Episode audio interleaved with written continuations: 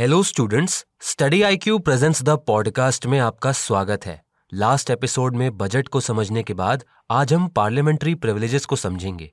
Sir parliamentary privileges क्या होते हैं? बिफोर वी स्टार्ट मैं आपको बताना चाहता हूँ कि this is not an ad ये स्टडी आईक्यू का ग्लोबल विजन है कि एजुकेशन को अफोर्डेबल और इफ़ेक्टिव बनाया जाए और यूपीएससी की प्रिपरेशन में प्रीलिम्स से लेकर इंटरव्यू यानी कि पी प्रोग्राम स्टूडेंट्स का साथ देगा right from the prelims mains and finally interview तक इसमें top faculties one to one mentorship और यूपीएससी के सिलेबस के अकॉर्डेंस में प्रीलिम्स और मेंस टेस्ट सीरीज़ प्रोवाइड की जाएगी।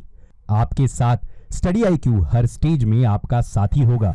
For huge discount you can use my code A V live links comment section में पिन की गई है। पार्लियामेंट के मेंबर्स और कमिटीज को कुछ special rights immunities and exceptions provide किए जाते हैं, जिन्हें पार्लियामेंट्री प्रिविलेजेस बोला जाता है। पार्लियामेंट्री प्रिविलेजेस की ज़रूरत इसलिए होती है ताकि मेंबर्स ऑफ़ पार्लियामेंट की इंडिपेंडेंस को और उनकी इफेक्टिवनेस को इंश्योर किया जा सके। हावेवर प्रेसिडेंट के पास कोई भी पार्लियामेंट्री प्रिविलेजेस नहीं होते, क्योंकि प्रेसिडेंट हमारी पार्लियामेंट के इंटीग्रल पार्ट तो होते हैं, लेकिन प्रेसिडेंट किसी भी हाउस के मेंबर नहीं होते। कॉन्स्टिट्यूशनल एक्सपर्ट्स के अकॉर्डिंग अगर पार्लियामेंट्री प्रिविलेजेस नहीं होंगे तो पार्लियामेंट के दोनों हाउसेस अथॉरिटी और डिग्निटी को नहीं मेंटेन कर पाएँगे। ये प्रिविलेजेस पार्लियामेंट के मेंबर्स को किसी भी तरह के ऑब्स्ट्रक्शन से प्रोटेक्ट करते हैं और मेंबर्स ऑफ़ पार्लियामेंट को अपनी रिस्पॉन्सिबिलिटीज इफेक्टिवली डिस्चार्ज करने के लिए मोटिवेट भी करते हैं। हमारे कॉन्स्टिट्यूशन ने कुछ ऐसे मेंबर्स के लिए भी पार्लियामेंट्री प्रिविलेजेस को एक्सटेंड किया है जो पार्लियामेंट के किसी भी हाउस की प्रोसीडिंग्स में पार्ट ले सकते हो या फिर पार्लियामेंट की किसी भी कमेटी में पार्टिसिपेट करते हो जैसे attorney general of India etcetera sir in privileges के सोर्सेस क्या होते हैं? प्रिविलेजेस के सोर्सेस को समझने से पहले हमें ये समझना होगा कि हमारा कॉन्स्टिट्यूशन किस तरह के प्रिविलेजेस को मेंशन करता है। ओरिजिनली हमारे कॉन्स्टिट्यूशन के आर्टिकल 105 में दो तरह के प्रिविलेजेस मेंशनड है।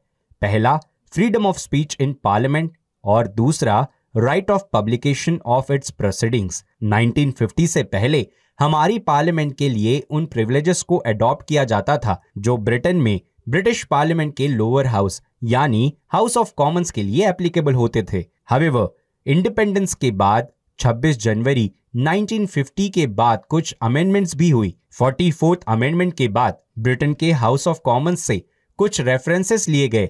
और इंडियन पार्लियामेंट्री प्रिविलेजेस में कुछ वर्बल चेंजेस भी हुए। हवेवर इन प्रोविजंस के इम्प्लीकेशंस में कोई चेंज नहीं हुआ।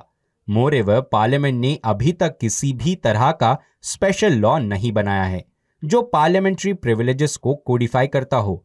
लेकिन पार्लियामेंट्री प्रिविलेजेस के कुछ इंपॉर्टेंट सोर्सेस है, जैसे constitutional provisions various laws made by parliament rules of both the houses parliamentary convention भी इनका हिस्सा है और जुडिशियल इंटरप्रिटेशन इसका नेक्स्ट हिस्सा है। सर मेंबर्स ऑफ़ पार्लियामेंट के पास जो इंडिविजुअल प्रिविलेजेस होते हैं क्या आप उनके बारे में हमें कुछ बता सकते हैं? अब हम कुछ इंडिविजुअल प्रिविलेजेस को समझते हैं। पार्लियामेंट के सेशन के दौरान और पार्लियामेंट शुरू होने से 40 डेज़ पहले और पार्लियामेंट खत्म होने के 40 दिन बाद किसी भी मेंबर ऑफ़ पार्लियामेंट को अरेस्ट नहीं किया जा सकता। नेक्स्ट इंडिविजुअल प्रिविलेज ये है कि हर मेंबर ऑफ़ पार्लियामेंट के पास फ्रीडम ऑफ़ स्पीच होती है और उनके द्वारा पार्लियामेंट में कही गई किसी भी बात को कोर्ट ऑफ़ लॉ में चैलेंज नहीं किया जा सकता।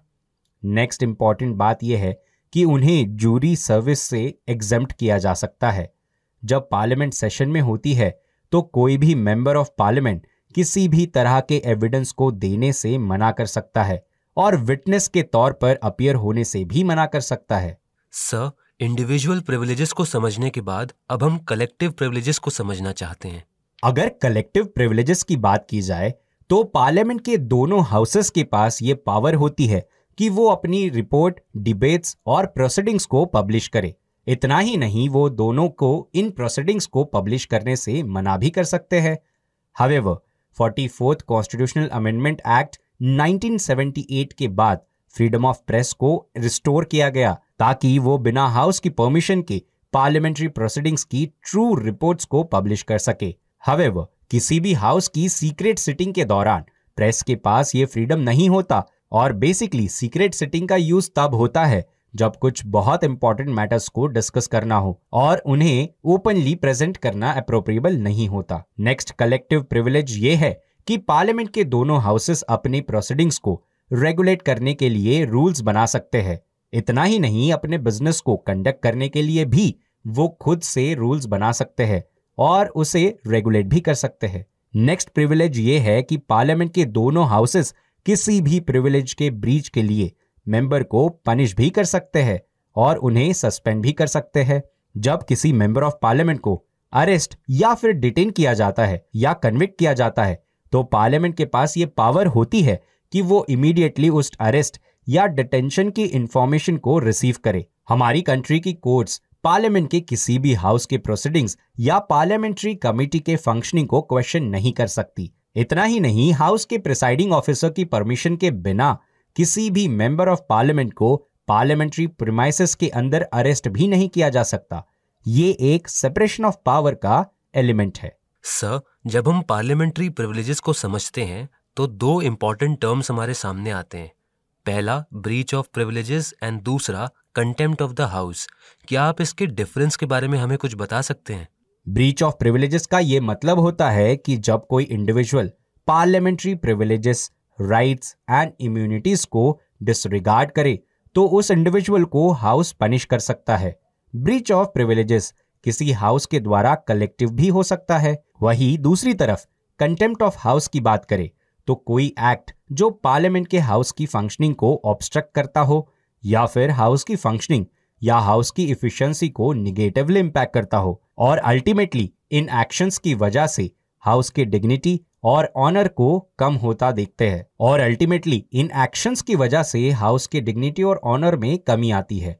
वो एक्ट कंटेम्प्ट ऑफ़ हाउस के अंतर्गत पाया जाता है। ब्रीच ऑफ़ प्रिविलेजेस और कंटेम्प्ट ऑफ़ हाउस ये दोनों इंटरचेंजेबल फ्रेजेस है, जिसका मतलब ये होता है कि ब्रीच ऑफ़ प्रिविलेजेस की वजह से कंटेम्प्ट ऑफ़ हाउस हो सकता है और कंटेम्प्ट ऑफ़ हाउस में ब्रीच ऑफ़ प्रिविलेजेस इंक्लूड होते हैं।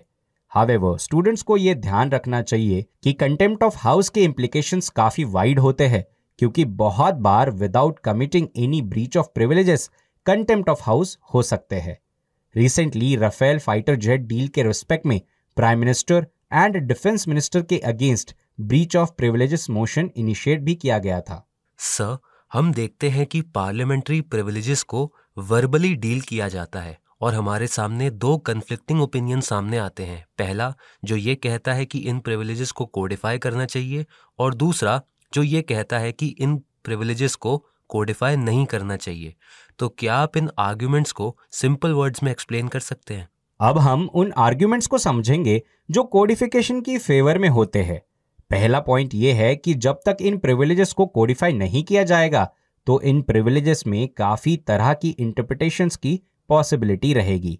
और अगर कोडिफिकेशन हो जाता है तो जुडिशरी और लेजिस्लेचर के बीच कॉन्फ्लिक्ट को भी प्रिवेंट किया जा सकता है। दूसरा पॉइंट यह है कि कोडिफिकेशन की वजह से प्रिविलेजेस का अडरेंस और ऑब्जर्वेशन भी पॉसिबल हो पाएगा। अब हम उन आर्ग्यूमेंट्स को समझते हैं जो कोडिफिकेशन के अगेंस्ट है, जो बोलते हैं कि प्रिविलेजेस को एक कोड के अंदर नहीं लाना चाहिए। पहला पॉइंट वो ये बोलते हैं कि जब प्रिविलेजेस को कोडिफाई करने के लिए पार्लियामेंट में बिल इंट्रोड्यूस किया गया तो वो बिल रूलिंग पार्टी के पर्सपेक्टिव को ही रिफ्लेक्ट करेगा। दूसरा पॉइंट ये है कि ब्रीच ऑफ़ प्रिविलेजेस या कंटेम्प्ट ऑफ़ हाउस ये दोनों ऐसे एस्पेक्ट है जो ओवर द ईयर्स चेंज हो सकते हैं। तो उन्हें प्रॉपरली डॉक्यूमेंट करना या कोडिफाई करना अप्रोप्रिएट नहीं होगा। तीसरा पॉइंट ये है कि जब प्रिविलेजेस को कोडिफाई किया जाएगा तो हाउस के प्रिसाइडिंग ऑफिसर के पास प्रिविलेजेस को एक्सटेंड करने की अथॉरिटी रिड्यूस हो जाएगी। और इसी वजह से पार्लियामेंट की सॉवरेंटी भी कम हो सकती है। सर जब पार्लियामेंट्री प्रिविलेजेस का ब्रीच होता है फिर चाहे वो इंडिविजुअली हो या कलेक्टिवली हो तो क्या उन चार्जेस को इन्वेस्टिगेट करने के लिए कोई कमेटी भी होती है? बिल्कुल दीपांश। पार्लियामेंट के दोनों हाउसेस में एक स्टैंडिंग कमेटी बनाई जाती है जो इन cases of breach of privileges house के प्रिसाइडिंग ऑफिसर को अप्रोप्रिएशन एक्शन लेने के लिए रिकमेंडेशंस करती है। लोकसभा के अंदर उस स्टैंडिंग कमेटी में पंद्रह मेंबर्स होते हैं, जिन्हें स्पीकर ऑफ़ लोकसभा नॉमिनेट करते हैं। वो पंद्रह मेंबर्स लोकसभा के ही मेंबर्स होते हैं। वहीं दूसरी तरफ़, राज्यसभा में भी चेयरमैन ऑफ़ द हाउस दस मेंबर्स को रेकमेंड करता है, जो स्टैंडिंग कमिटी का हिस्सा बनते हैं। ये दस मेंबर्स भी राज्यसभा के ही मेंबर्स होते हैं। और इन कमिटीज के थ्रू ये इश्यूज़ रिजॉल्व होने की कोशिश की जाती है कि अगर ब्रीच ऑफ़ प्रिविलेजेस है तो सही है या नहीं। अगर नहीं है तो कैसे? इस तरीके से हम प्रिविलेजेस को एक बहुत ही अच्छा टूल मान सकते हैं, जो कि मेंबर ऑफ़ पार्लियामेंट के फ्रीडम ऑफ़ स्पीच और उनके एक्सप्रेशन को प्रोटेक्ट करता है। Sir thank you for giving us the information dear listeners आज के पॉडकास्ट को हम यहीं पर कंक्लूड करते हैं। नेक्स्ट एपिसोड में एक नए टॉपिक के साथ हम फिर से आपसे कनेक्ट करेंगे।